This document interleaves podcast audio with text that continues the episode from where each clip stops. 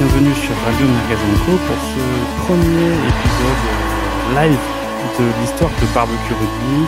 C'était obligatoire puisque nous sommes dans une période euh, extraordinaire, divine, euh, que nous attendons tous, celle de la Coupe du Monde qui commence dans neuf jours. Pour m'accompagner ce soir, il y a Jonathan Dentier. Bonjour Jonathan.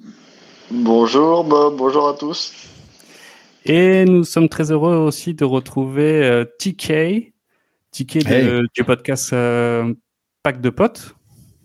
Oui, donc euh, bonjour tout le monde. Moi c'est TK, Terry Kaufman. Je suis très content d'être là. C'est pas ma première fois. Hein. Je suis, je suis déjà venu chez, chez vous et vous êtes venu chez moi aussi. Donc ça c'est chouette, c'est sympa de te retrouver.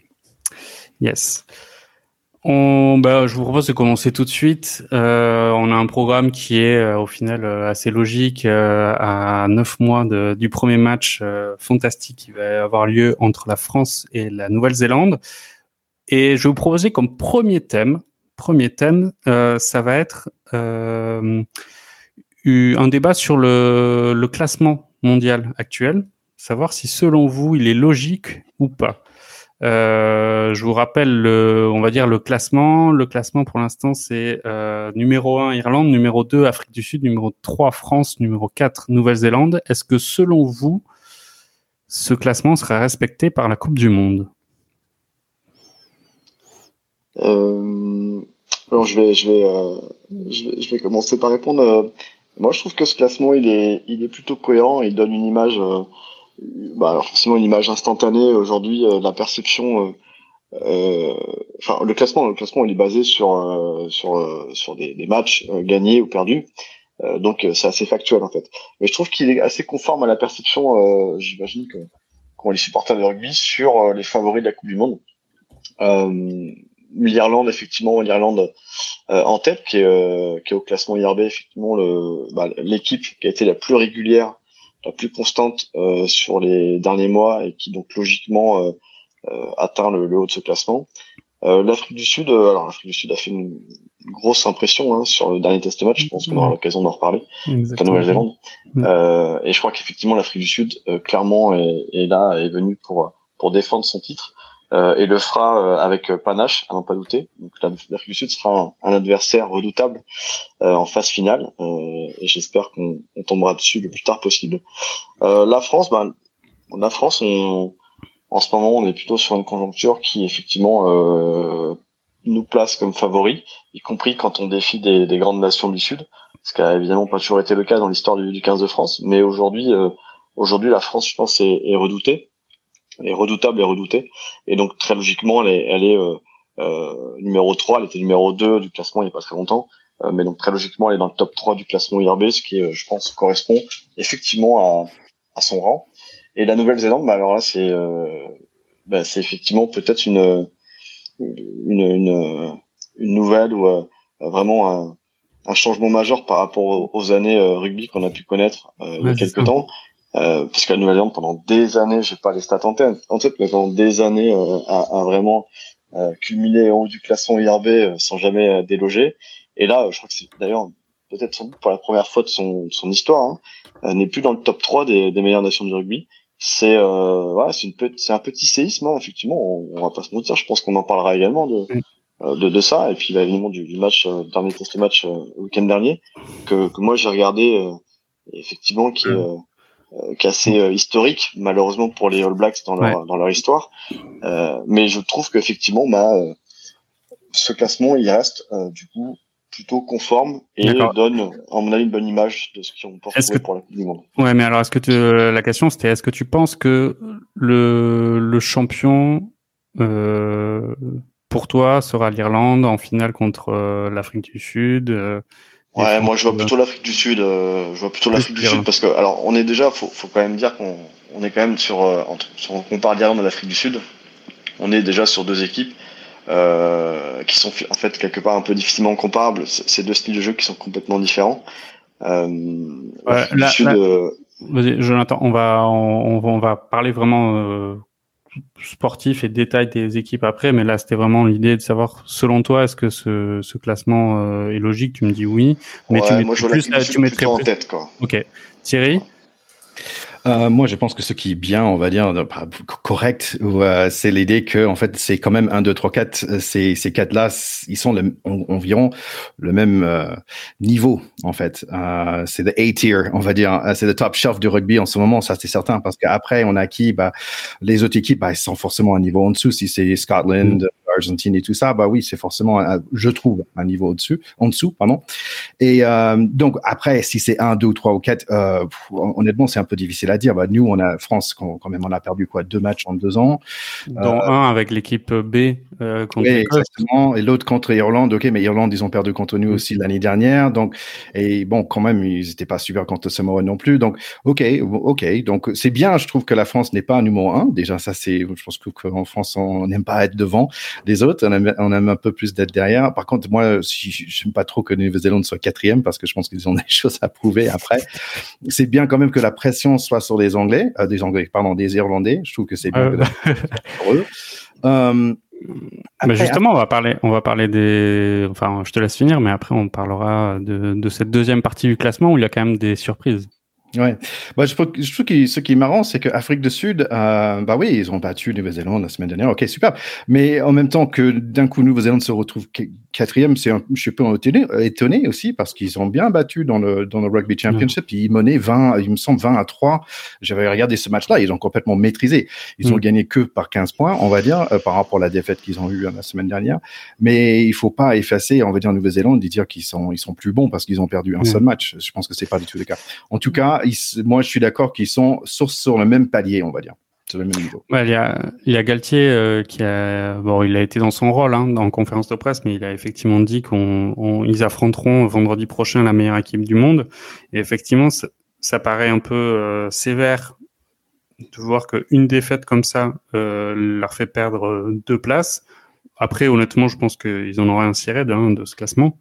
Mais effectivement, tu as, bien fait de le dire, ils ont gagné quand même le Rugby Championship. Donc, euh, ça reste un, adversaire redoutable. Par rapport à la, la suite, d'ailleurs. Ouais. Par rapport à la deuxième partie du classement, il y a quand même euh, une information importante, c'est que les Fidji sont devant l'Angleterre et l'Australie. Je pense que là aussi, on est sur une première historique. Jamais vu. Ouais. Tout à fait. Euh, est-ce que vous êtes convaincu par les Fidji? Ils ont fait euh, un match contre les Bleus euh, qu'ils ont perdu avec une équipe euh, mixte pour l'équipe de France. Et ensuite, ils ont créé l'exploit ou pas d'ailleurs. Est-ce que c'est un exploit de battre l'Angleterre actuellement? Ça, c'est une question. Mais ils ont battu les Anglais à Twickenham ce week-end. Qu'est-ce que vous, est-ce que vous pensez que les Fidji peuvent euh, sont à leur place ou est-ce que là c'était l'euphorie et que ça va redescendre?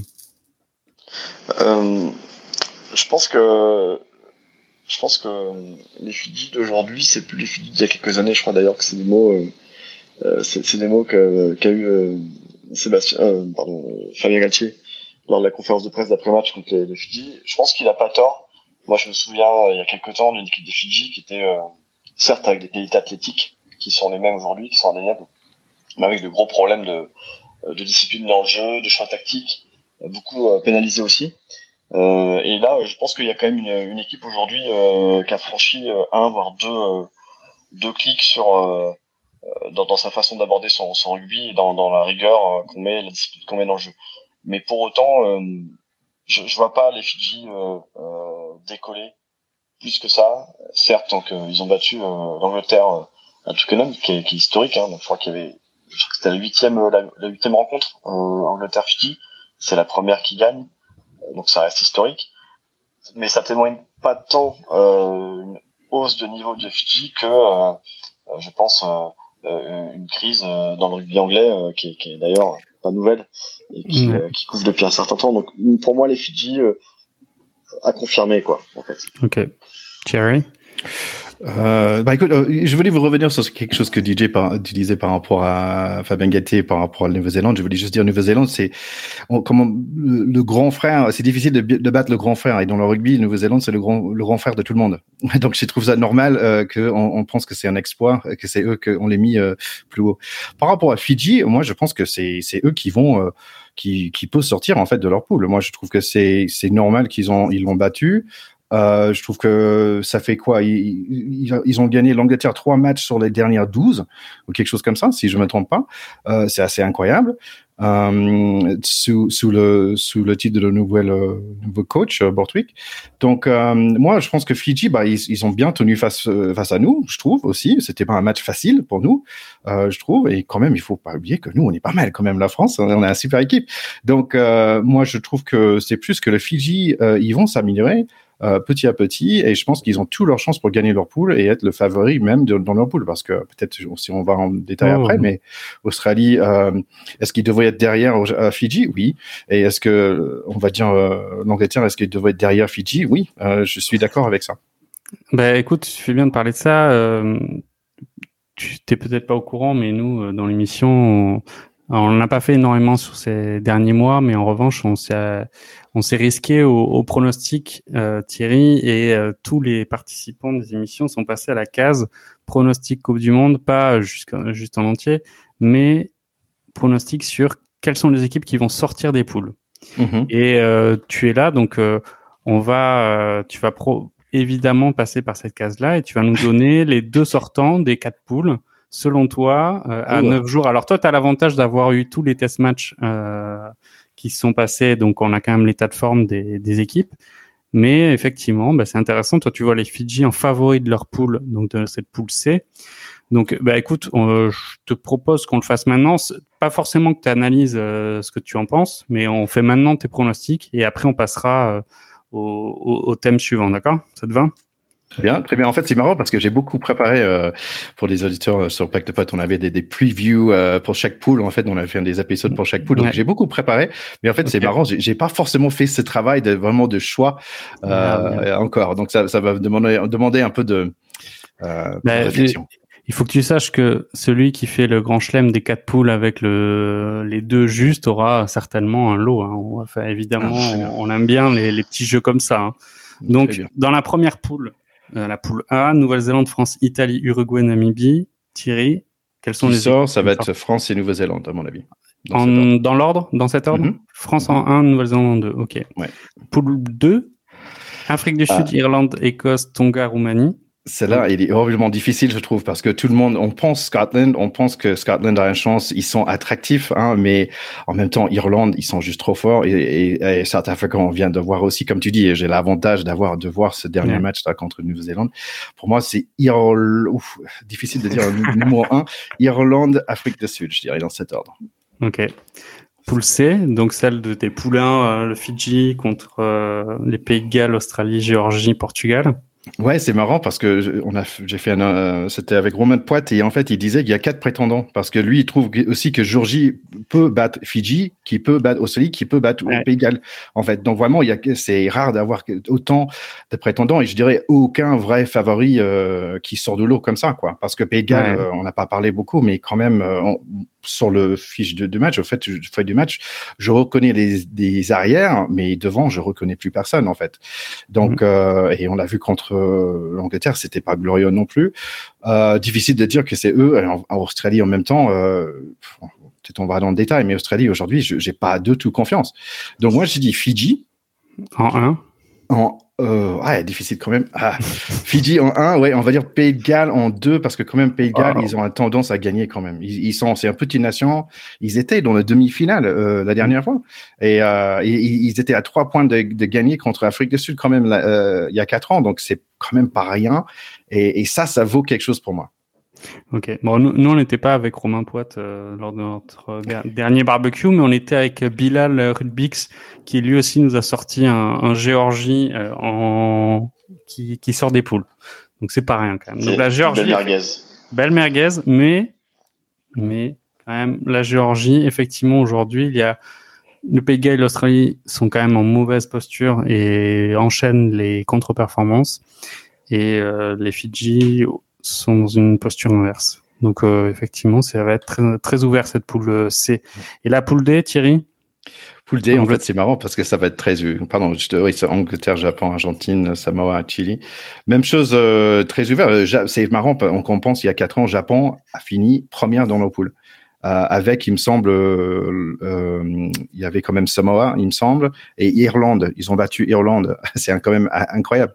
Il y a quatre ans. Mais en même temps, Japon aujourd'hui, je reconnais plus cette équipe. Je je, je pense pas qu'ils sont à ce niveau-là. Donc c'est plutôt en négatif en fait. Donc Japon non, Argentine oui, Angleterre ah. Donc Argentine numéro un, Angleterre potentiellement. C'est entre Angleterre et Samoa. Et ah ouais? ouais. Et pour le numéro 2. Ah ouais, t'es sévère contre les Japonais quand même.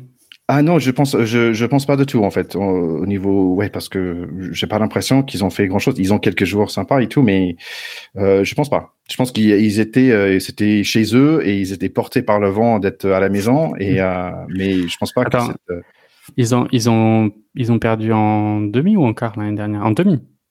Euh, pas non, c'était en quart. Ils étaient contre l'Afrique du Sud. Ils ont. Ouais, ouais. Et ça avait été assez serré, serré ce, ce match d'ailleurs. Hein je, je le vois pas en ce moment. Donc moi, je, je pense que Argentine, oui. Et c'est difficile de dire anglais. Euh, on peut pas dire. Ouais, bah, Angleterre, ils sont pas allés la dernière fois, donc. Euh, euh, aussi, pardon, ils sont allés. Excuse. Euh, on va dire, on va dire Angleterre. Même si j'aimerais bien voir ouais. Samoa, ça va être Angleterre. ça m'étonnerait que les Samoa, effectivement, il va à faire trois, trois, enfin, ils peuvent faire un exploit, je pense, mais en faire euh, deux ou trois dans la poule, ça m'étonnerait quand même. Ok, bon ben c'est noté. On va prendre euh, les bonnes notes de tout ce que tu as dit, euh, TK, et euh, fais gaffe quand même parce que ça va. Il y aura peut-être un cadeau qui va arriver, j'en sais rien. Mais bon, on n'oublie pas quand même que toi, tu as l'avantage d'avoir vu tous ces matchs. Donc, suis que la moitié du cadeau, là. c'est ça. Euh, deuxième thème. Ben là, effectivement, on va rentrer dans le vif du sujet. On va parler donc euh, match d'ouverture de l'équipe de France. Ça va être euh, ce match donc dans neuf jours, un peu l'affiche de rêve. Euh, je vous propose en fait de faire plutôt un. Il y a eu une, il y a eu une actualité aujourd'hui. C'est pour ça que je change un peu mon fusil d'épaule. Il y a une actualité sur Jonathan Danty qui est forfait en théorie pour le match d'ouverture. Donc je vous propose plutôt effectivement de parler de ce match, mais parlons, d'abord de la liste de Fabien Galtier. Nous, on n'en a pas encore parlé euh, au sein de Barbecue Rugby, euh, et il y a quand même beaucoup à dire. Il y a eu des choix forts qui ont été faits. Je vous la mets en, en bande euh, là, et j'ai mis entre parenthèses les joueurs qui étaient déjà blessés. Qu'est-ce que vous pensez en fait de ce choix? Est-ce que selon vous c'est un risque? Est-ce que selon vous c'est une bonne chose d'avoir euh, privilégié ben Là, je parle précisément de Cyril Bay et Jelonge auquel on ajoute maintenant Danti qui est blessé. Ça fait déjà trois blessés sur la liste de 32, je crois. Euh, Qu'est-ce que vous en pensez de ça?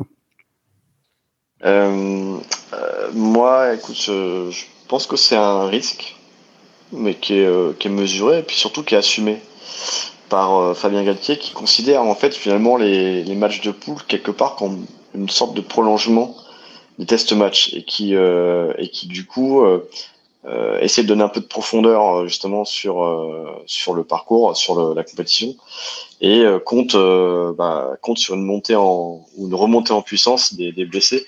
En l'occurrence surtout Jelonche, hein, je pense que le, le risque est plutôt là parce que alors Jelonche avant sa blessure, son sa place était indiscutable dans le dans le groupe. Et, et, et effectivement, c'est vrai que à, à son poste, c'était le le numéro 1. Mais ça fait longtemps qu'il n'a pas joué. Euh, ça fait longtemps qu'il n'a pas joué et, et, du coup, il y a quand même une vraie incertitude sur sa capacité à retrouver le niveau qu'il avait avant sa blessure. Donc euh, voilà, moi je suis pas, je suis pas kiné, je suis pas médecin, mais euh, mais je pense que ça se fait pas quand même en claquement de doigts quoi. Et pour Bay, c'est un peu différent. Euh, Bay, il est resté quand même dans la compétition, que ce soit en top 14 en, d'Europe ou euh, avec le Stade Toulousain euh, ou avec euh, le 15 de France sur les test matchs. Euh, donc euh, bon, euh, je pareil, on va voir combien de temps il va pouvoir être à nouveau aligné dans les effectifs. Mais le, le risque, il est, je trouve, il est vraiment, je trouve, sur sur Jelonche, qui va devoir quelque part bah, refaire ses preuves et prouver à nouveau que c'est lui titulaire et pas le et pas le remplaçant. Donc c'est un risque qui est, assumé. Voilà. Après, il y a peut-être des facteurs qu'on maîtrise pas non plus. Il y a peut-être, bon, je sais pas, aussi des des, des, paramètres liés notamment à la place de, de ces de ces de ces, de ces deux joueurs dans le collectif, dans la, dans la vie du groupe. Et ça, c'est des choses qu'on voit pas quand on, regarde juste les matchs à la télé, mais peut-être que c'est des choses qui sont particulièrement prégnantes euh, pour la construction d'un groupe. Galtier, il est, je pense qu'il est vachement attaché à ça aussi, euh, à la cohésion de, du groupe. mais peut-être que peut-être que ça, ça, ça, sa place sur la partie la partie mentale du, du combat et donc donc moi je demande je demande à voir quoi évidemment. Euh, TK, es sélectionneur de, de l'équipe de France de, de rugby. Est-ce que tu fais les mêmes choix que, que Fabien Galtier? Je sais pas, mais je pense que lui, il a fait le bon choix par rapport à lui et ses croyances. Et je pense que ce qui est intéressant, c'est que c'est une histoire d'homme, je pense, pour lui. Et lui, il dit, bah, cet homme-là, j'ai envie que cet homme-là soit dans mon équipe. Et je pense que c'est, il, est, il est fidèle, euh, et, il croit, il, fait confiance à ses, joueurs qui vont revenir. Et je trouve ça, c'est quand même agréable. C'est superbe. C'est superbe. Moi, j'estime que c'est génial. C'est pas, OK, t'es blessé, t'es jeté, en fait. Il dit, ah, j'ai confiance en toi, et tu vas revenir, et tu vas nous aider. Et ça, la mentale, comme ça, je trouve ça vaut l'or. Et, euh, et, et, ça me donne même des frissons. On, en 2019, je pense qu'il y avait plein de joueurs dans les, dans les 43 et tout. pendant les matchs de préparation, ils ont fait tous les camps et tout ça, mais ils n'ont même pas joué dans les matchs de préparation. Et, je trouve ça vraiment dommage. Mais là, je trouve que c'est pas juste un choix sportif, on va dire, par rapport à la tactique, on va dire, par rapport à les stats. C'est un choix d'homme et c'est un choix de confiance et c'est un choix d'équipe. Et, je trouve ça, je trouve ça, comme tu dis, il, assume bien le choix.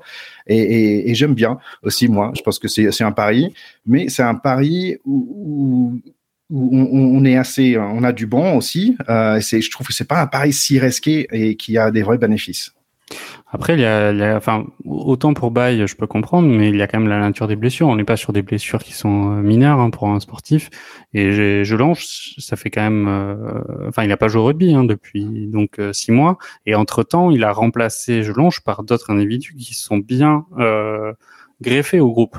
C'est ça que je trouve être une prise de risque qui est qui est assez lourde au final parce qu'il a fait euh, au final presque un peu pareil avec Gabin Villiers qui lui est revenu et on ne doute pas de son talent et on ne doute pas du talent de Jelonche. C'est juste que le, délai le délai de, retour en théorie de Jelonche est quand même euh, rare. Clairement, ça fait à peine six mois qu'il s'est fait opérer euh, et là il est censé reprendre par les matchs les plus intenses d'un sportif, d'un rugbyman de haut niveau. Je, Enfin, j'entends bien que Jelonge fait partie de l'ossature du groupe France depuis euh, plusieurs années. Après, ça sert à ça, hein, la concurrence et, euh, et, les relèves et tout ça. Donc, euh,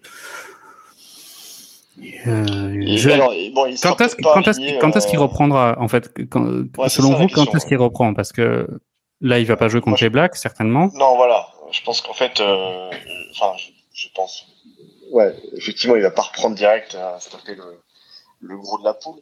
Euh, et je pense que encore une fois avec Galtier, il, il a une vision, euh, je pense, euh, euh sur le sur la compétition et notamment sur les phases finales.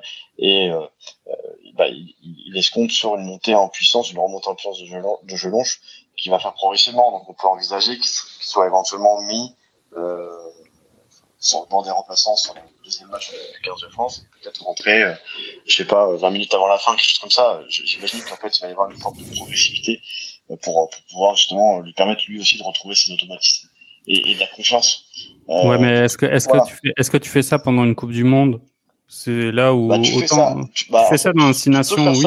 Oui, tu fais ça, tu fais ça sur des phases de poule quand euh, quand ton équipe elle est dans le top 3 euh, mondial et en l'occurrence c'est le cas. Donc, encore une fois, moi c'est peut-être pas un choix que moi j'aurais fait, mais par contre je reviens, enfin finalement on est d'accord avec Thierry, il y a c'est une une question d'homme, de caractère, euh, d'intuition. Et on fait, on sait bien que Galtier, il a, il a, enfin, il, donne beaucoup de place aux, émotions, aux ressentis, aux intuitions. C'est, vraiment un trait de, son caractère. Et, donc, je pense qu'il est persuadé, euh, à tort ou raison, hein, mais persuadé que ces, ces gens-là, ils ont euh, leur place dans le collectif, euh, euh, aussi en dehors du terrain, et que c'est tout aussi important que d'avoir des gens qui sont physiquement aptes à, à, porter un ballon au-delà des essais. Donc, euh, donc euh, voilà, c'est bon. Moi, j'ai envie de lui faire confiance, même si encore une fois, euh, c'est peut-être pas le choix que moi j'aurais fait en tant que sélectionneur. Je trouve que ça, c'est un risque qui est quand même, euh, qui apprend. à prendre. Mais quand ton équipe, elle est dans le top 3 euh, et que tu sais que en gros, euh, t'estimes que c'est pas pour les phases de poule que ça va être compliqué, mais plutôt après, bah c'est peut-être un pari qui va se révéler gagnant au final. On verra. Ok. Ok. Euh, il y a eu deux perdants quand même, on va dire majeurs de cette liste. C'est euh, Baptiste Serin et euh, Ethan Dumortier. Je ne sais pas si vous, vous en voyez d'autres, mais principalement euh, Dulin.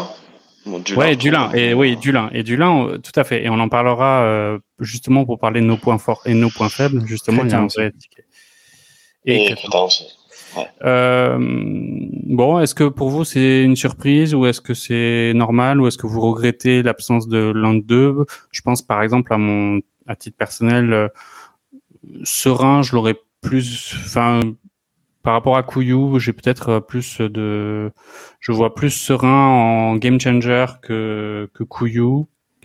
Euh, je trouve que Serein, ballon en main et dans la lecture du jeu et des meneurs de troupes, j'ai plus confiance en lui que Couillou euh, parce qu'en final, euh, ce que ça veut dire, c'est que ils vont aucun d'eux va jouer. Enfin, Couillou va pas jouer, ce sera certainement Lucu, sauf s'il y a une catastrophe que je ne souhaite pas. Alors que Serein, on aurait très bien pu le voir euh, sur une gestion de fin de match peut-être difficile. Enfin, je je sais pas. Moi, ça c'est c'est mon avis personnel. Dommage. Et effectivement, parlons de Dulin. Euh, c'est sévère, surtout qu'il a fait le match euh, précédent en tant que capitaine, il me semble. Enfin, pas le match précédent, le match euh, contre les Fidji, je crois. Non, pas Fidji. Enfin bref, le deuxième match contre l'Écosse, il était capitaine, voilà, et il se retrouve hors hors liste. voilà. Est-ce que Biel Barré, il a bien saisi sa chance? Qu'est-ce que, est-ce que vous avez quelque chose à dire en plus sur les joueurs présents et les absents? Je pense que pour moi, c'était des bons choix en général. Euh, comme oui, moi j'ai un petit truc pour Serin aussi. Je connais pas très bien euh. Euh, je suis d'accord avec toi à ce niveau-là. Si c'était moi, je prendrais Serin parce qu'il y a un peu plus d'expérience et j'aime bien son nom. Euh, parce que et je trouve que parfois, bah, fouf, t'as besoin d'un peu d'expérience qui entre en jeu. On calme, on calme les choses et si on gagne par euh, un point, c'est toujours un peu mieux d'avoir quelqu'un qui a un peu, plus d'expérience hein, plutôt qu'un jeune, à mon à mon avis, pour mieux gérer ces moments-là. Mais bon, ça va. Je suis très, moi généralement, je suis très content euh, avec euh, les, on va dire les, joueurs que nous avons. Je peux comprendre Dulin la déception, mais aussi Jaminet est revenu. Il était très bien au pied aussi. Euh, et chaque fois, je pense que c'était contre Fidji, il me semble. Chaque fois qu'il, hop, c'était parfait. Il avait été très bon au pied et ça nous ça nous ajoute beaucoup euh, pour derrière Ramos en fait. Et, euh, et, il a montré tout de suite qu'il avait sa place sur l'équipe, Jaminet, et ça faisait un petit moment qu'on n'a pas vu. Mais je pense que et comme Billière, ça, ça revient à cette idée que euh, Fabien Gatier, ça fait longtemps, il a confiance dans, ces personnes et je pense qu'il il a fait des bons choix. Ok, bon, je, on l'a compris. Ticket, t'es plutôt fan de, de, Fabien Galtier et de. je suis fan de, cette équipe. je suis fan de cette équipe. Je trouve que euh, on, on, est bien, on est bien là. Il y a des joueurs qui suis super content de voir. Euh, Vincent, par exemple, on sait, je sais que Danti est blessé et, et je disais ah zut, c'est horrible parce qu'il était super fort dans la dernière match. Waouh, mm. c'était impressionnant. Euh, mais en même temps, on a Vincent qui entre et souvenez-vous. Ah, c'est pas sûr. Il y a, il y a. Il y a. Ah, ok. Oui, c'est vrai, c'est vrai. Mais moi personnellement, j'ai envie de voir Vincent parce que c'est un jeune homme qui, j'estime qu'il est super, il est super en défense. Il, peut-être, il est moins costaud, on va dire que Danti, mais il, il a un truc. Euh, bon, il... À la limite, je te, je te coupe. C'est pas très difficile d'être moins costaud que Danti. C'est vrai. C'est, je pense que ça joue pour euh, pas mal de joueurs, hormis, euh, et Jonathan me le disait avant l'émission, hormis Antonio, euh, qui sait qui est moins costaud que lui, je sais pas trop. Mais du coup, parlons effectivement tout de suite du, du premier match, euh, France All Black. Voilà, donc on entre dans le vif du sujet. Toute la préparation du 15 de France depuis presque, si on écoute Galtier depuis euh, la dernière Coupe du Monde, était axé, orienté vers cette date euh, du 8, 8, septembre. Bon, euh, quels sont, euh, quel est votre avis, on va dire, sur euh, sur notre, euh, je sais pas moi, la trajectoire de deux équipes?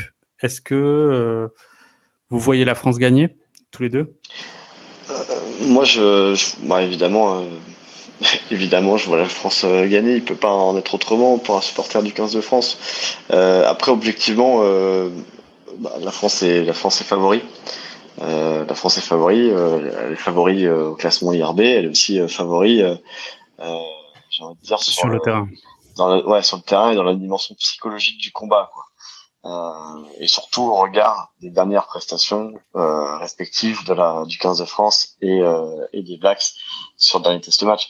Donc oui, en fait, euh, en fait c'est c'est assez amusant ce qui se passe, c'est que euh, je me souviens d'une époque qui était quand même pas si lointaine où bah, le Blacks c'était un peu l'aboutissement pour une carrière de pro pour un, un international et c'était vraiment voilà le, le le, top du top et euh, le, plus gros défi euh, physique qui pouvait être imposé à, un joueur professionnel. Euh, donc voilà, avec forcément le Nouvelle-Zélande qui était ultra favori et la France qui cherchait l'exploit pour gagner le, match. Aujourd'hui, aujourd'hui les choses ont bien changé. aujourd'hui, je pense que je pense que clairement la l'appréhension est plutôt du côté des, All Blacks et a raison. et donc donc voilà, c'est une, une bonne chose. C'est cyclique. que dans quelques années, ça sera à nouveau l'inverse. Mais en tout cas, aujourd'hui, oui, je vois, je vois la France assez clairement euh, devant. Euh, pour autant, faut pas enterrer, euh, comme disait tout à l'heure Thierry, cette équipe des All Blacks trop facilement, parce qu'elle compte quand même des, très grandes, des, très grandes difficultés. Et donc, voilà, il faut que aussi que derrière, on reste concentré par rapport à ça. Thierry, tu as, vu le match on va, va, commencer par le premier, hein, Afrique du Sud, Nouvelle-Zélande euh, à Twickenham. Euh, donc on, on, a vu euh, des Blacks extrêmement pénalisés en première période. Ils ont eu une phase où ils ont eu deux cartons jaunes en trois minutes et, et ils ont subi, euh, on va dire presque euh, toute l'intégralité de la première période. Est-ce que c'est quelque chose qui t'a étonné? Est-ce que tu penses qu'il peut y avoir des, enfin, je me doute qu'il va y avoir des enseignements à tirer pour le staff du 15 de France de ce match. Toi, est-ce que euh, comment tu as, pu analyser en fait cette, je crois que c'est la plus grosse défaite hein, des Néo-Zélandais sur un test match. Euh, ouais, je sais, sais pas. En fait, cette match-là, je, pense que si j'étais eux, je le prendrais, je le jetterais par la fenêtre, en fait, parce que comme ça n'existait pas, en fait, on va, parce que je pense qu'ils vont, ils vont tout changer par rapport à ce match-là. Donc, euh, je pense pas qu'on peut, euh, oui, bien sûr, on peut tirer des leçons, mais aussi il faut se dire, bah, le match d'avant contre l'Afrique du Sud, euh, ils ont complètement, et c'était comme j'avais dit, je pense 20 à 3 dans la première mi-temps. Donc, en fait, ce qui m'arrange, je pense qu'ils sont sortis, ils n'étaient pas dans leur match, et où la France a beaucoup changé, c'est que nous, on a tendance aujourd'hui, c'est de frapper fort et frapper vite. обсудить Euh, dans les destinations, par exemple, on voit qu'on arrive à marquer dans les premières dix minutes. Et si on arrive à faire ça, bah, très bien, parce que euh, c'est ce qu'il faut faire contre une équipe euh, comme Nouvelle-Zélande.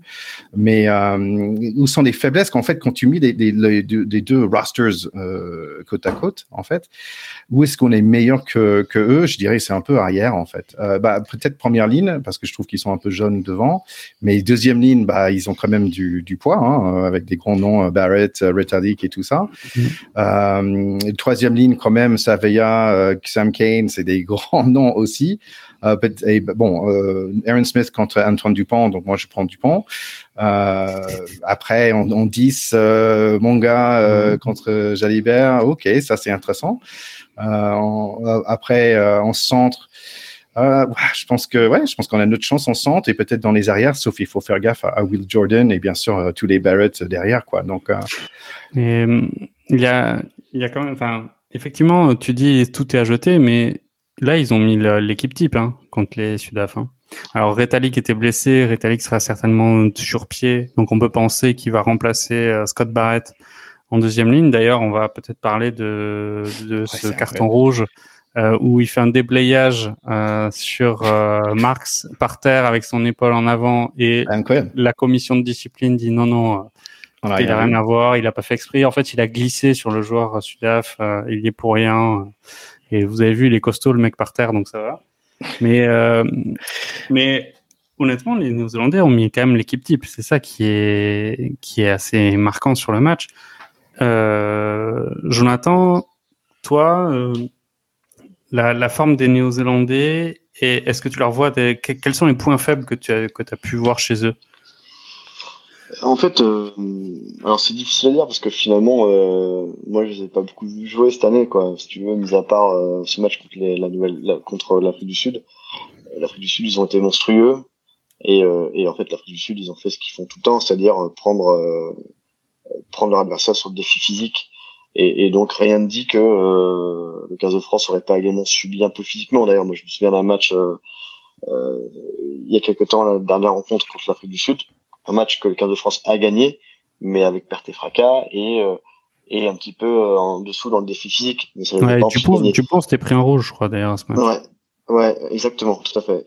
Euh, donc, ce qui avait, ce qui permis à la France de l'emporter, c'était euh, les choix tactiques qui avaient été faits, euh, euh le, les, les, le rentrée, les rentrées des remplaçants aussi, je pense au bon moment euh, aussi, et, euh, et donc les choix tactiques, la capacité de scorer quand tu quand es dans les 22 et de pas laisser tomber des trop de ballons quoi. là, la Nouvelle-Zélande, ce qui leur a manqué et, ce qu'on n'a pas retrouvé dans dans des, des matchs un peu emblématiques qu'on a tous pu voir il y a quelques années quand on regardait les, les All Blacks jouer, euh, on a le sentiment qu'ils enfin, ils se trouvaient pas quoi. Tu vois, euh, ils se trouvaient pas. Mm. Ça sortait, ça sortait, ça sortait difficilement dans, dans, dans les rucks. Enfin, tu vois, il y avait pas cette espèce de voilà de, de, de rapidité, de, de, de, de jeu, de jeu à une passe, de combinaison qui a fait la force pendant des années du, de, la Nouvelle-Zélande, qui était capable de remonter des ballons sur 40 mètres. Et là, on n'a pas retrouvé, si tu veux, cette, ce talent et ce, cette espèce de génie. Et j'ai pas trop su comment l'expliquer parce que, en fait, quand tu regardes individuellement, euh, il y a peu, peu de joueurs qui, ont, qui sont sortis de, du cadre. Hein, finalement, euh, il y en a, il y a, y a, peu de joueurs qui ont fait des fautes, des erreurs. Tu vois, Aaron Smith qui, qui mis un peu le sortie de rue. Bon, en fait, il a, je crois pas qu'il a fait d'erreurs particulières, mais au final, tu vois, c'était assez moyen, quoi. Donc, euh, c'est euh, dur à expliquer. Tu, tu sais, j'ai, quand j'ai vu ce match, euh, déjà, je suis comme toi, hein, j'ai halluciné de la prestation des, sur la prestation des Sudaf. Je trouvais que c'était vraiment, euh, c'était une équipe dog en fait. J'ai rarement vu autant d'intensité. C'était, enfin, ça faisait peur, hein, vraiment. C'était, ils, enchaînaient euh, le 8 de devant. Et là aussi, il y avait un, quelque chose d'important à dire, je trouve, c'est que c'est la première fois qu'il y avait un choix qui avait été fait par le sélectionneur de mettre 7 avant sur le banc et un arrière. Et les Sudaf en deuxième période ont sorti six joueurs du pack de ah devant d'un coup.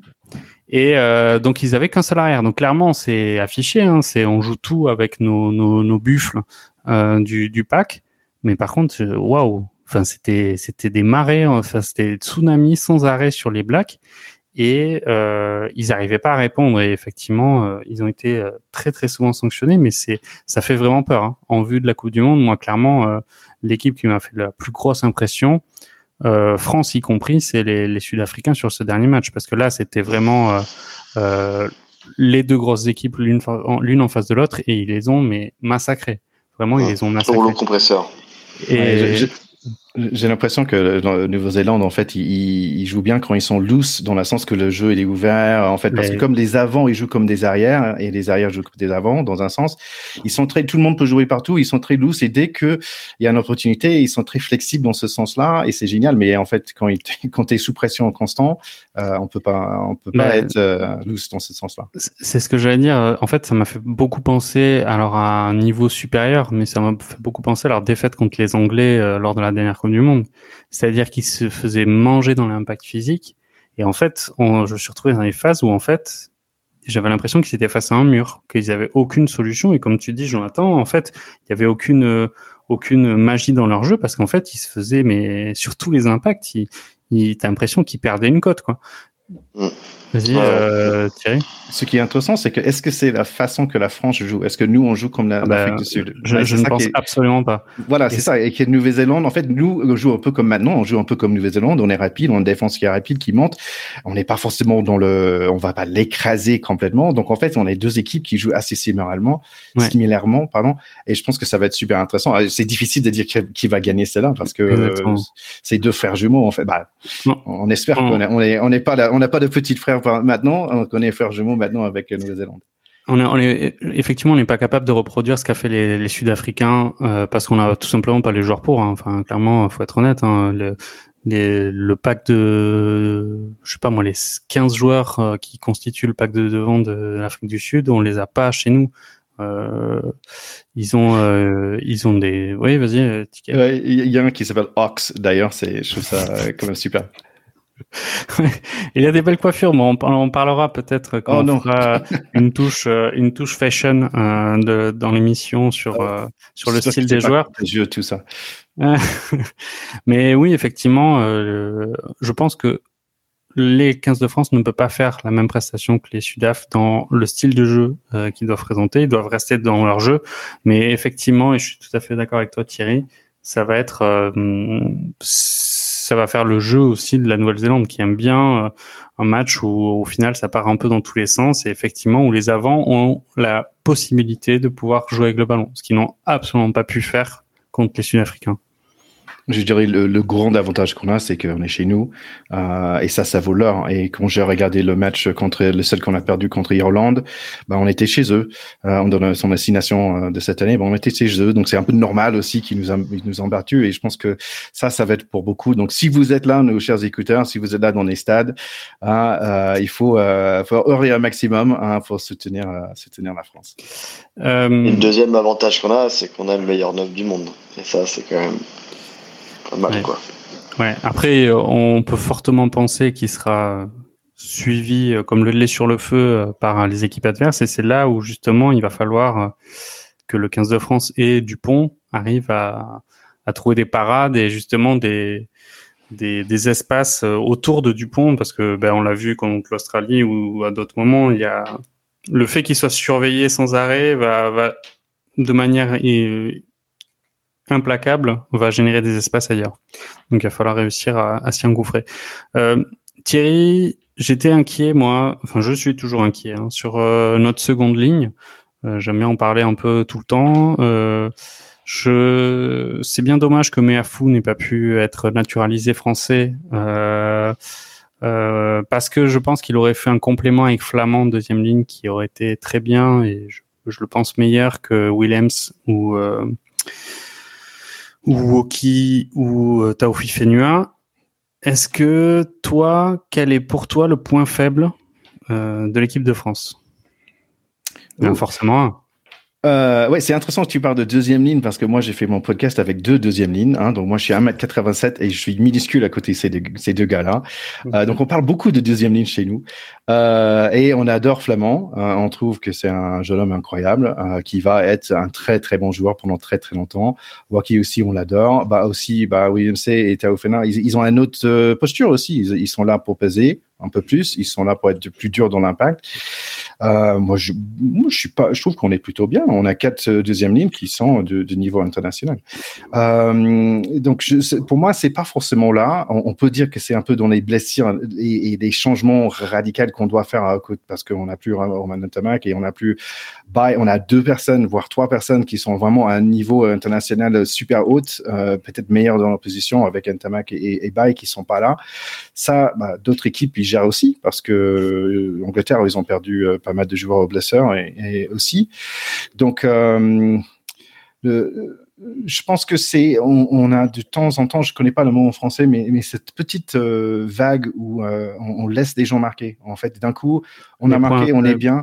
À des ouais, moments faibles. Des, des, moments où on creuse, des juste d'un coup, on, on, est super bon et d'un coup, ah bah on l'a laissé marquer. Ah zut, ah on l'a laissé marquer encore. On a vu que ça contre l'Écosse et d'un mmh. coup ils reviennent dans la match et, et, et, ça c'est notre point faible. Je pense que cette cette la gestion étant faible. Ouais, c'est de, de, et ça, c'était toujours un peu un problème. Là, on, on, est un peu mieux, mais il existe toujours ce temps faible, ce, ce baisse, euh, normalement, euh, je sais pas, un peu un deuxième, deuxième euh, mi-temps, un petit baisse de 10 à 15 minutes, et c'est là où il marque les, les, les, autres équipes. Donc, je pense que c'est ça qu'il faut faire attention. Ok. Toi, Jonathan, nos, points faibles, on va commencer par ça. Alors, bah déjà, moi, je te trouve un peu dur sur la deuxième ligne du 15 de France. Hein. Je suis plutôt d'accord avec Thierry. Euh, je trouve qu'il y a personne qui a volé sa place. Hein, euh, donc euh, voilà, moi personnellement j'aime Ah, euh, beaucoup euh, Woki. Euh, non, bah non. Moi, je, je, suis pas fan de William Zay, ouais. Donc je trouve que je trouve qu'il y a personne qui qui vole qui vole sa, sa cape là. Donc je te voilà, je, je suis plutôt satisfait. C'est pas ce que je dis quand même. Je n'exagère pas. pas non non non, bien sûr, des, mais tu vois autant. Autant je te rejoins complètement sur ce que tu disais tout à l'heure sur, euh, sur Serein pour, euh, pour le 9. Euh, j'aurais, j'aurais vu carrément Serein à la place de Couillou parce que Serein, autant que je me souvienne, chaque fois qu'il est rentré comme remplaçant sur les matchs du 15 de France, que les matchs aient été gagnés ou perdus, il a apporté ce petit coup de peps et cette petite folie qui a fait bouger un peu les lignes et qui a permis de dégager des espaces.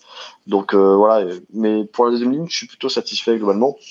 Le, le point faible, je trouve a je trouve que Thierry l'a très bien décrit. Hein. C'est vrai que euh, parfois il y a il y a effectivement cette petite baisse de régime qui fait que si correctement exploité par l'adversaire, et, donc l'Écosse c'est un très bon exemple, bah en fait l'écart qui était confortable quelques minutes avant, bah, le devient plus. Puis après c'est dynamique, hein, c'est c'est des doutes d'un côté, une reprise de l'ascendant psychologique de l'autre. C'est assez mental quand même tout ça. Et puis bah ça suffit à, à renverser le cours du match. Donc euh, la capacité de pas sortir de son match, euh, ça je pense qu'il y a eu quand même beaucoup de progrès euh, là-dessus euh, quand on regarde un petit peu l'histoire contemporaine et récente du, 15 de France.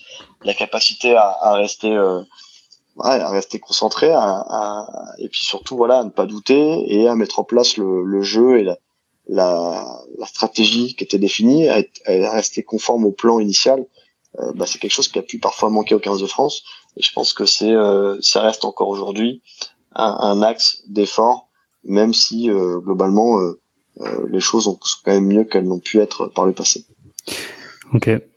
Moi, j'ai identifié un point faible pour l'équipe de France, en tout cas selon moi, euh, que je trouve euh, qui a été un peu criant euh, contre l'Australie, c'est le jeu aérien, le jeu aérien en particulier sur nos arrières. Et j'ai quand même bien peur que Yann Foster ait quand même vu ça avec toute son équipe et que ce soit Ramos ou Jaminet, aucun des deux n'a apporté des garanties. Et c'est là où je rejoins, je te rejoins, Jonathan, quand tu dis que Dulin c'est un peu une surprise. On sait que Dulin est quand même très à l'aise et un sens du timing sur les ballons hauts qui est très très bon. Euh, c'est pas le cas de Ramos ni de ni de Jaminet. Ils ont d'autres qualités et ils sont excellents. Et Ramos c'est un joueur extraordinaire. J'ai quand même peur moi de qu'il pleuve des ballons sur dans la zone de Ramos pendant on va dire euh, les 50 premières minutes du match. Et je trouve, enfin, alors à moins que euh, il travaille et il progresse énormément, j'ai quand même vraiment cette crainte-là que ce point faible, euh, en tout cas, euh, peut-être que j'ai vu et qui est vrai ou pas, à vous de me dire aussi, hein, mais soit vraiment euh, surexploité par les Blacks qui vont arroser de chandelles notre notre Thomas. et même si c'est un joueur extraordinaire, faut avouer qu'au duel aérien, il n'est pas il est pas aussi bon que dans ses prises d'initiative. Je pense que c'est c'est bien dit et, et c'est vrai que ça fait peur hein, que tu imagines donc les, les troisième lignes, Savaya qui va être comme un comme un dingue pour euh, faire du mal. Euh, ouais, c'est bien dit. Euh, comment combler ça je, je suis pas certain. C'est ouais, ben c'est effectivement on a j'ai enfin voilà donc Dulin n'est plus dans le groupe donc Dulin ne va pas pouvoir euh, ne va pas pouvoir euh, même embrayer sur ça parce que c'est clairement quelque chose qui va être euh, qui va être décliné même sur les autres équipes. Donc à voir quelle va être la réponse, si c'était juste un coup de moins bien ou pas. Mais j'ai quand même un peu peur que les adversaires du 15 de France euh, s'oriente là-dessus. Et euh, surtout quand on voit, c'est la stratégie des équipes comme Afrique du Sud, c'est que on, fait deux trois courses, si ça marche pas, ben on tape dans l'air et on voit nos super centres et ailiers euh, qui détruisent tout. Et c'est en fait c'est un grand parti du stratégie euh, internationale du rugby. L'Irlande, l'Irlande et le Leinster font font souvent ça. Hein. Enfin, mm. c'est effectivement du jeu à une passe. Et quand on a avancé de 5 mètres et qu'on est sur les 40, on Sexton balance une chandelle sur le sur la sur l'arrière arrière. Et enfin personnellement là pour euh, effectivement pour reprendre euh, pour reprendre cette discussion là, j'étais un peu un peu déçu hein, par euh, la prestation de Jaminet justement sur les ballons hauts. raison pour laquelle d'ailleurs je pense que Dulin aurait peut-être été plus plus pertinent sur ce type de jeu, mais du coup ouais, je suis d'accord avec toi Bob. Il y a, on, on peut s'attendre à ce que à ce qu'il y ait un certain nombre de de ballons hauts qui arrivent euh, sur l'arrière euh, l'arrière des lignes euh, des lignes françaises et il va falloir être solide hein, là-dessus quoi. Ouais.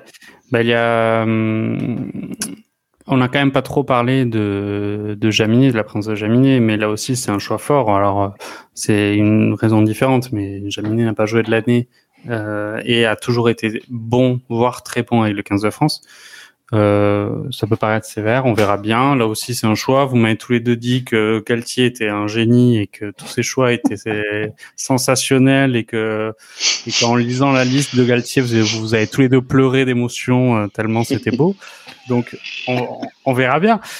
Mais là, j'ai voilà, je suis euh, autant je m'étais pas fait cette remarque-là sur les matchs contre l'Écosse et ni contre les. Autant là, j'ai trouvé que effectivement ce point-là, cet aspect du jeu, euh, s'affiche un peu comme être un, au moins quelque chose à, à réparer d'urgence pour, pour l'équipe de France. il faut trouver un Freddy Stewart, quoi, qui, euh, je sais pas quelle taille il fait, mais il est juste immense, le mec. Donc, euh, mais on, on l'a pas pour l'instant. Non, mais sinon, on va mettre Jelonche arrière. Hein voilà, il est, il est frais, il est parfait. Euh, bon, il va jouer paraît qu'il a jamais été aussi sculpté que maintenant, donc c'est le moment. On verra ça. euh, donc parlons, euh, parlons rapidement de, on va dire de, de, notre conquête. On a, on a vu Woki faire une bonne rentrée. Euh, est-ce que selon vous, il doit être associé à Flamand en deuxième ligne titulaire ou est-ce qu'il faut absolument associer à Flamand un profil euh, plus lourd, style, style Williams ou Taufi Fenua C'est une bonne question. Alors là, ouais. ah, peut arriver. Hein. Spécialiste.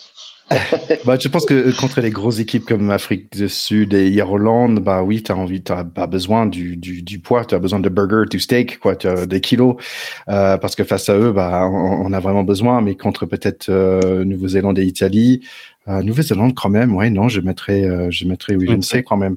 Euh, okay. Mais peut-être contre l'Italie, euh, on n'a pas forcément besoin d'être euh, ce, ce, poids de plus. Mais ouais, non, c'est un, un bon question de, de l'instinct. Je dirais, c'est un peu old school de le dire, mais oui, un, un gars qui pèse lourd et l'autre qui est un peu plus flexible, c'est bien. Ouais, l'avantage de hockey, c'est qu'en plus, il peut, il peut jouer en troisième ligne, tout comme Flamand d'ailleurs. Bah, l'avantage des deux, ils ont une un façon d'attaquer. Ils peuvent attaquer aussi. Ils peuvent faire des percées. On a vu Flamand faire des percées énormes euh, et ça, c'est euh, super efficace. Ça. Yes. Ok, euh, bon, on est obligé d'aborder le sujet du numéro 10. On a vu donc le coup du sort sur Ntamak qui sortait d'une finale où il avait été grandiose avec le Stade Toulousain. Il s'est fait donc les croisés, il me semble, donc coup du monde arrêté.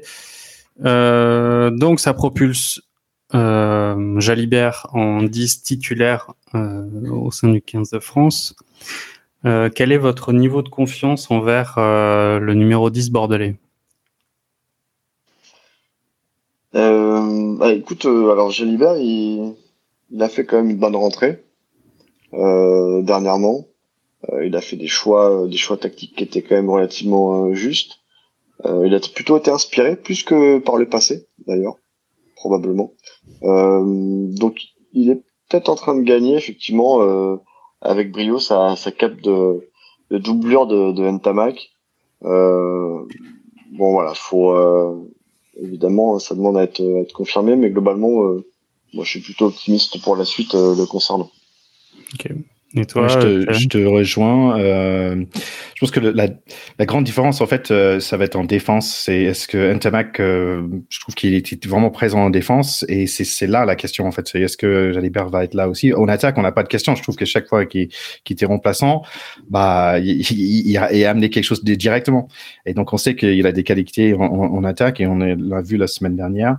Euh, moi, je suis assez confiant aussi, et bien sûr, on, on aimerait plus, know, on aimerait avoir euh, Roman euh, là parce que le 9 et 10 qui, c'est un vrai avantage qu'on a aujourd'hui par rapport à tous les fois qu'on aurait, on a regardé l'équipe de France depuis 20 ans, on n'avait jamais un 9 et 10 qui ont fait beaucoup de matchs ensemble, et finalement, on l'a eu, et mais on l'a perdu. Ah, c'est dommage. Et là, c'est plus que dommage, c'est vraiment dommage.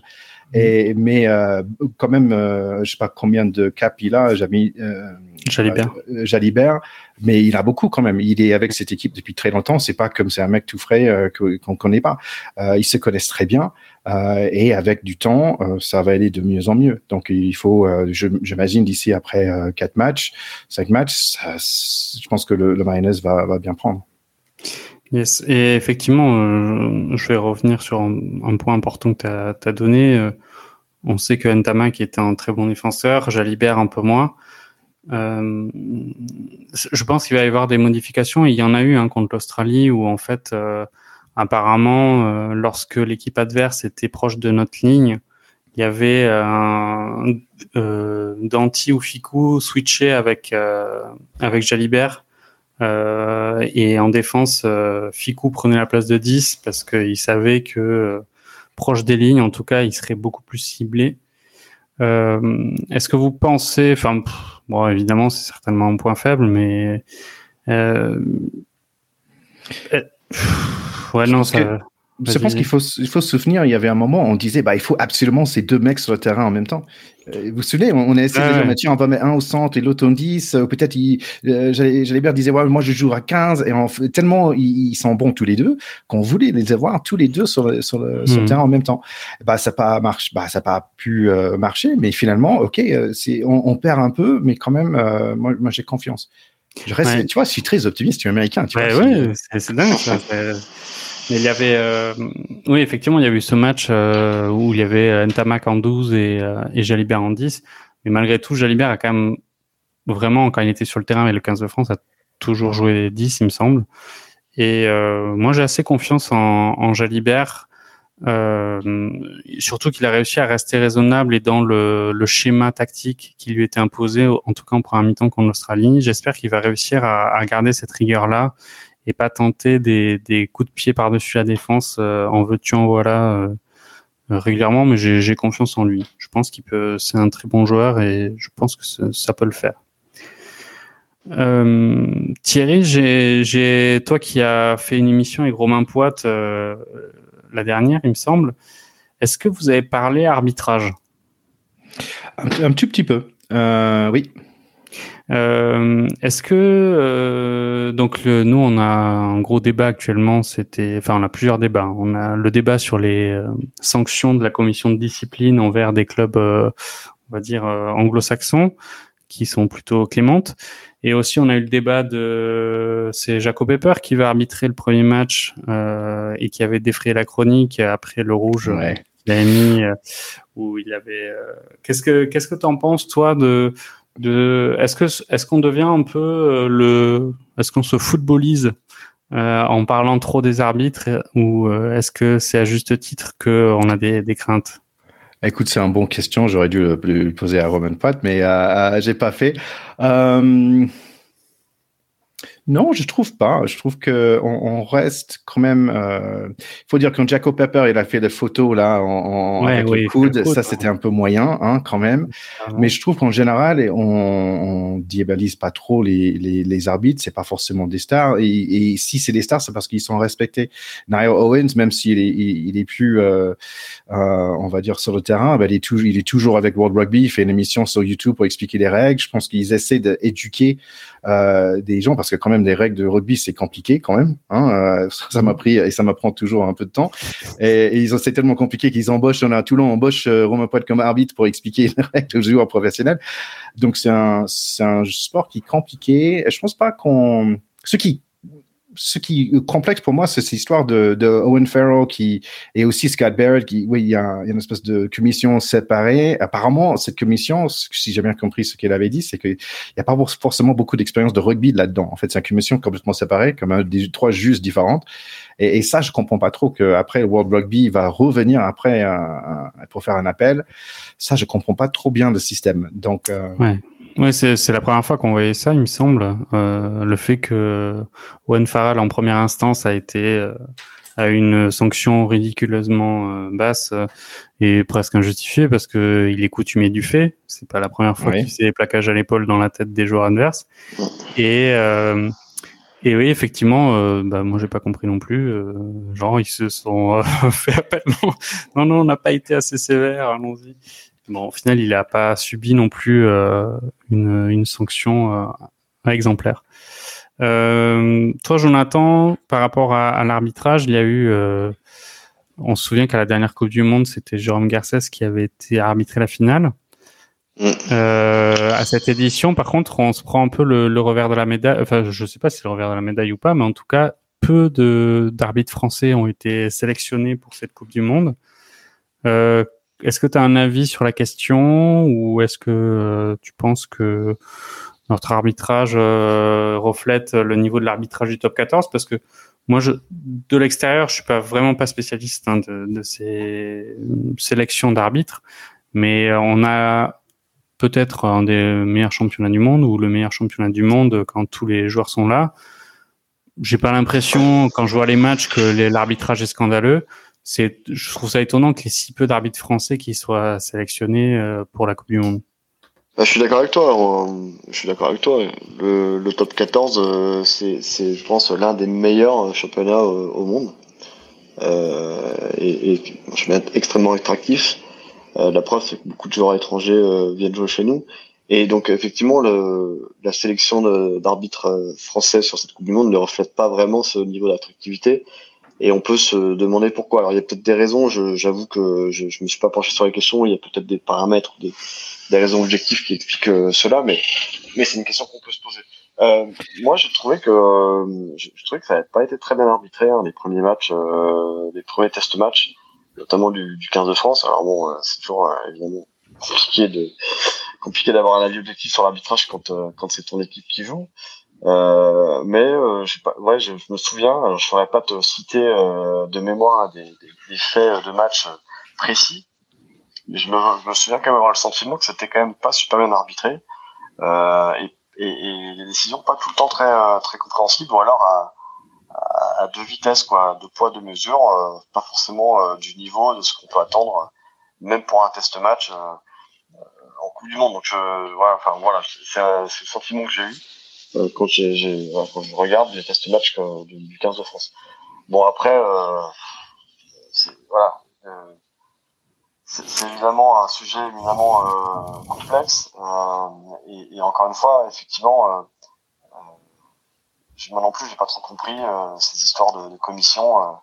je comprends que ça puisse susciter des, des un questionnement, une frustration avec des équipes qui ont l'impression d'être arbitrées différemment et là, donc, tu citais le, le cas de, de Farrell, comme tu l'as dit, coutumier du, du fait, euh, qui donc euh, n'avait pas été euh, finalement, euh, enfin, bon, la commission n'avait pas relevé euh, euh, de, de match de suspension. Et à côté de ça, je crois que c'était un, un, joueur samoan qui, qui avait été donc sanctionné durement par la commission, qui avait pris, je crois, dix semaines, dix semaines derrière. Enfin, en gros, ça le sortait de la Coupe du Monde pour un plaquage avec une perte d'appui, euh, les jambes qui passent au-dessus du bassin, etc. Bon, quand on regarde l'image, c'est pas un plaquage cathédrale, mais c'est comme ça que ça a été jugé en tout cas.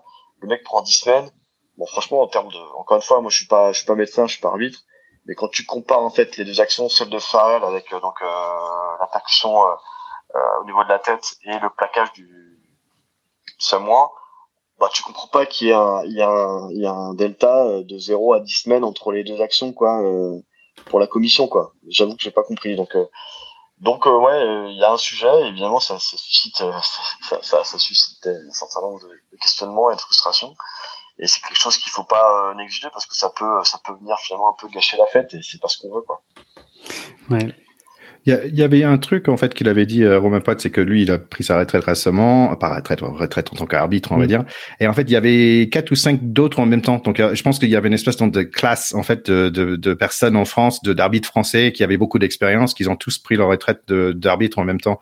Je pense qu'il y avait au moins cinq ou six euh, qu'il y a un an ou deux, ils ont ils sont plus arbitres en fait. Donc euh, peut-être il y a peut-être pour ça qu'il y a moins de d'expérience euh, dans le pool française. Donc mais je suis pas certain, c'est c'est juste un juste une idée.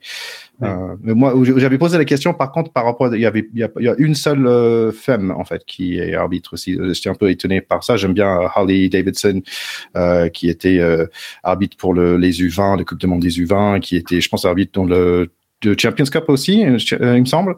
Euh, mais bon, je pense que euh, ça va être la, prochaine fois pour elle. Ok.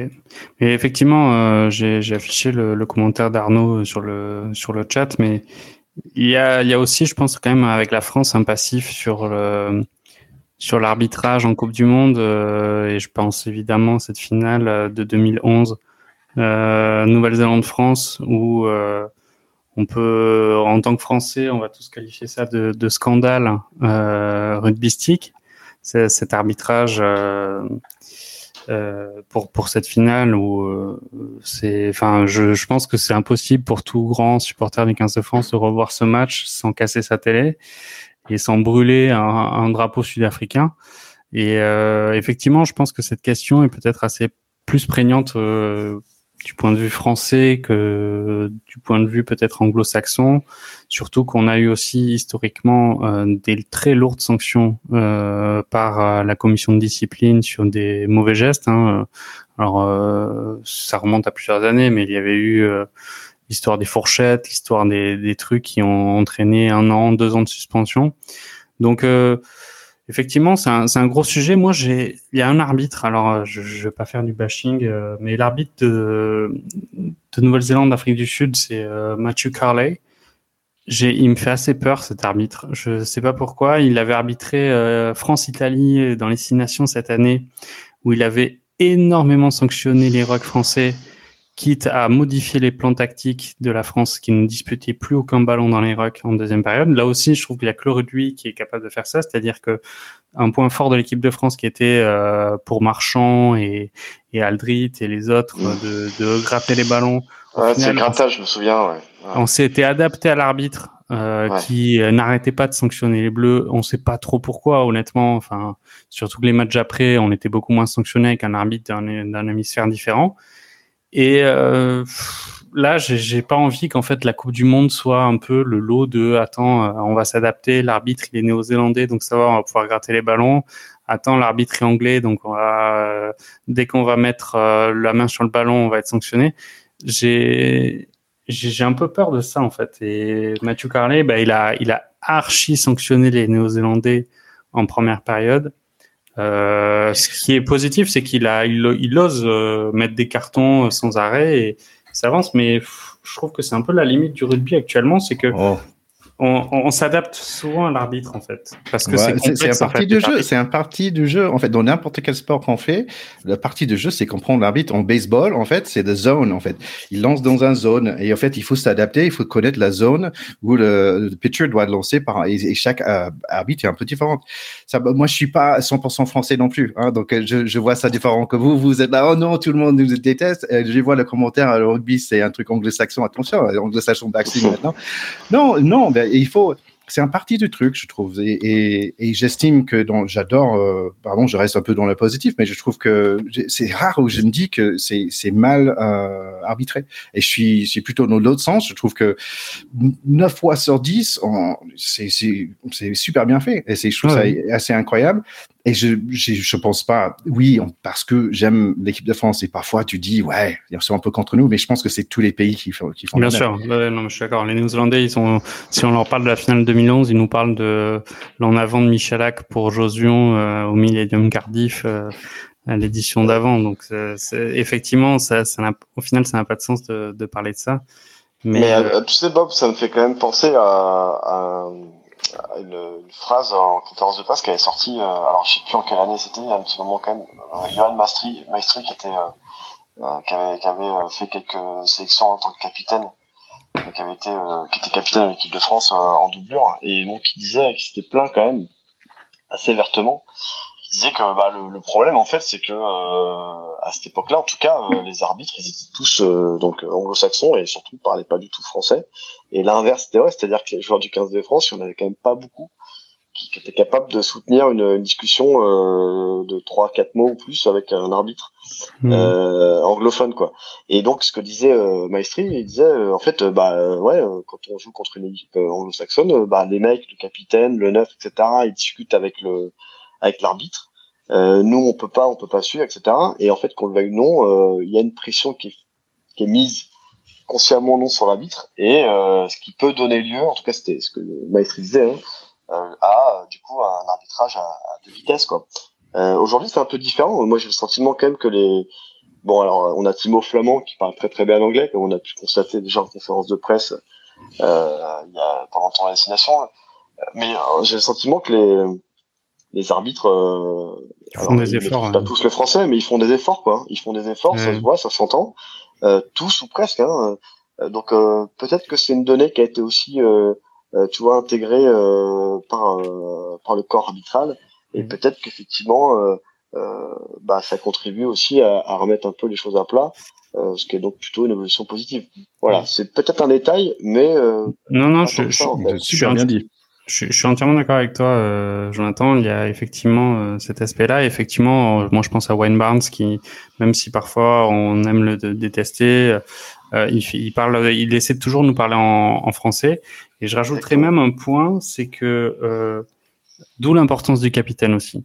Parce que, enfin, je pense que Thierry doit le savoir peut-être mieux que moi en, en parlant avec Romain, Romain Poit et tout. Mais j'avais vu une interview de Nigel Owens qui disait qu'il avait beaucoup de respect pour Thierry Dussautoir euh, quand il était capitaine et que euh, et au final il y a euh, cette aura là euh, que peuvent avoir certains joueurs et depuis les 20 dernières années, il n'y a pas tout le temps eu un capitaine du 15 de France qui avait cette aura-là. Thierry Dussautoir l'avait. Je pense qu'Antoine Dupont l'a aussi un peu.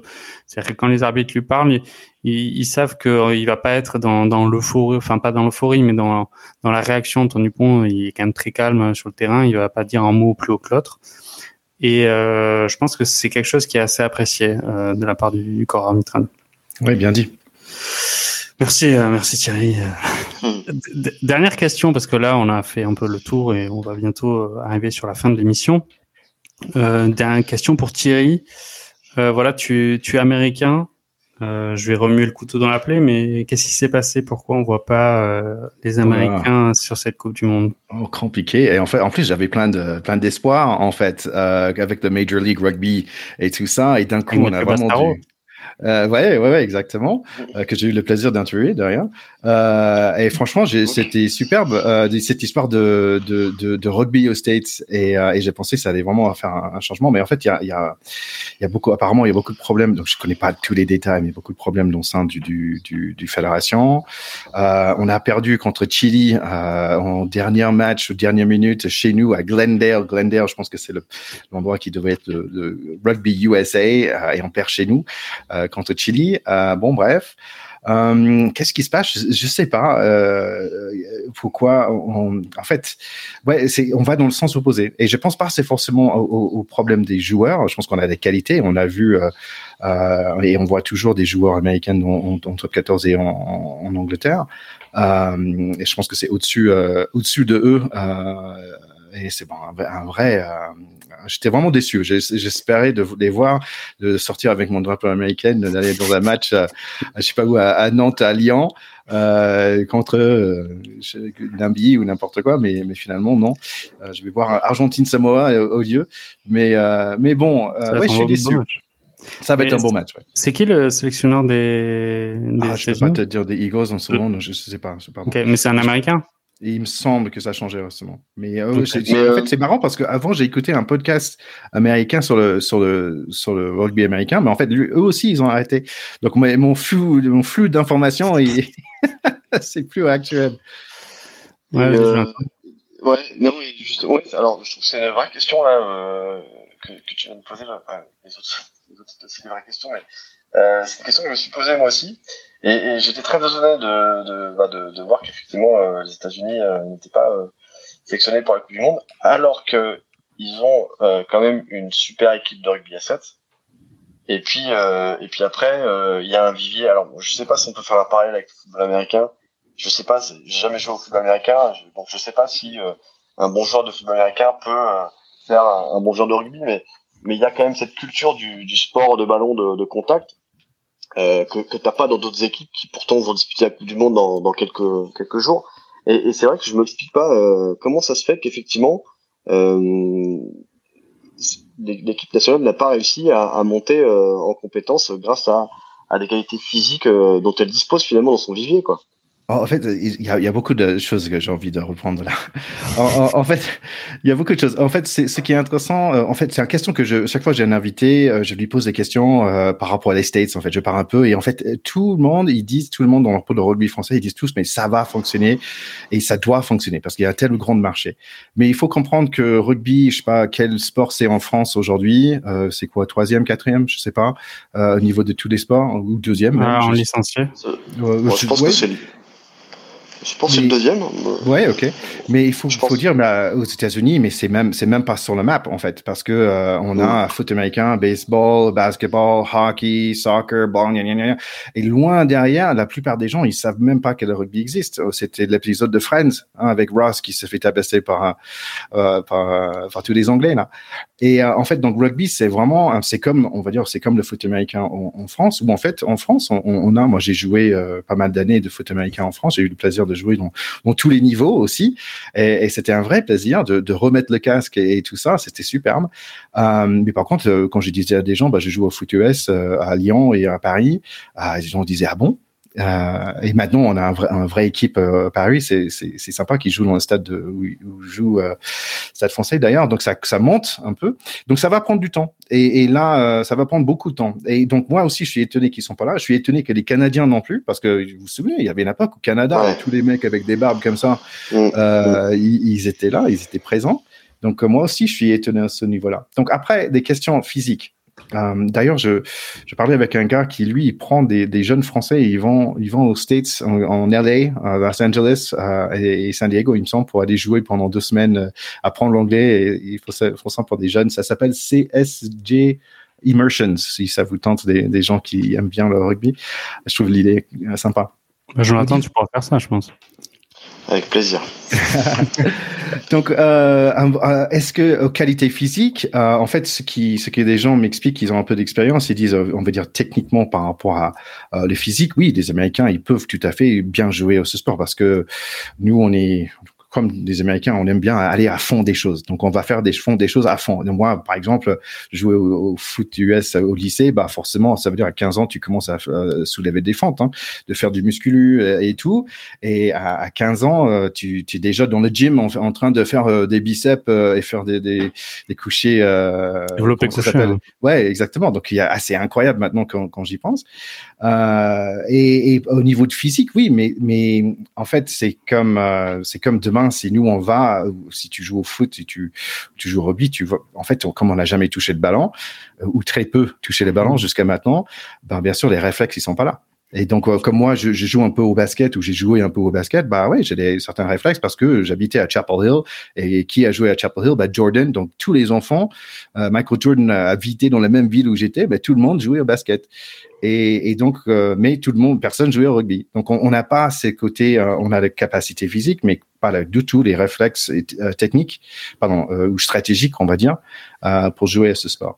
Donc, moi, je pense qu'il y a beaucoup de potentiel et j'ai hâte de d'avoir. je pense que c'est 32, non, 2032. je pense que ça va être. J'espère que on, ça nous donne que 8 ans environ pour s'améliorer à ce niveau-là. Euh, mais j'espère que, euh, que on, va avoir une bonne équipe à, à aligner. Après, c'est aussi une question d'investissement. Je pense qu'il va falloir euh, peut-être euh, mettre plus d'argent pour rendre le rugby attractif aux États-Unis. Bah, La compétition, il, est très dur parce qu'en plus de, de NFL, bah, il y a college football qui est mm. incroyable. Après, il y a des, des, on va dire, euh, second division, même le basket, par exemple, il y a, de, il y a la vision de, de G League. En fait, il y a du sport en continu. Euh, et, et oui, le, il y a, il y a un grand public, il y a 300 000 personnes, je pense maintenant, euh, 300 millions, pardon.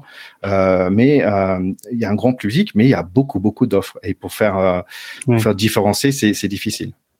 Et euh, Mathieu, euh, Mathieu Bastaro, il en avait dit quoi de son expérience euh, américaine? Je très rapidement, il, avait trouvé qu'il y avait un engouement ou que justement il y avait, il n'y avait pas tant de public que ça.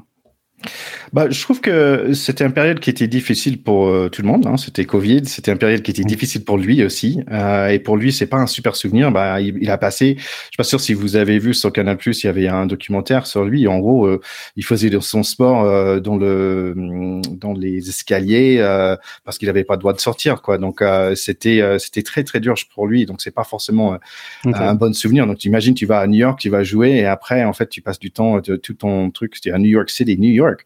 Et en fait, hmm. tu passes tout le temps euh, dans ton, ouais, c'est, ça devrait être horrible. Donc, euh, je pense que pour lui, c'était pas la meilleure des expériences, mais c'est pas forcément lié à, au rugby. Il y a Arnaud sur le chat qui nous dit que le, en France, le, basket et le hand sont devant le, rugby au nombre de licenciés. Au nombre de licenciés, mais après, derrière, tu vois, on peut aussi avoir un point de comparaison sur les, les revenus générés, l'audience, etc. Je pense que. Oui. Oui, je pense que c'est le rugby au-dessus du basket et du, et je du hand. pense, je pense, mais bon, après, euh, Oui. Pas de données en tête, mais.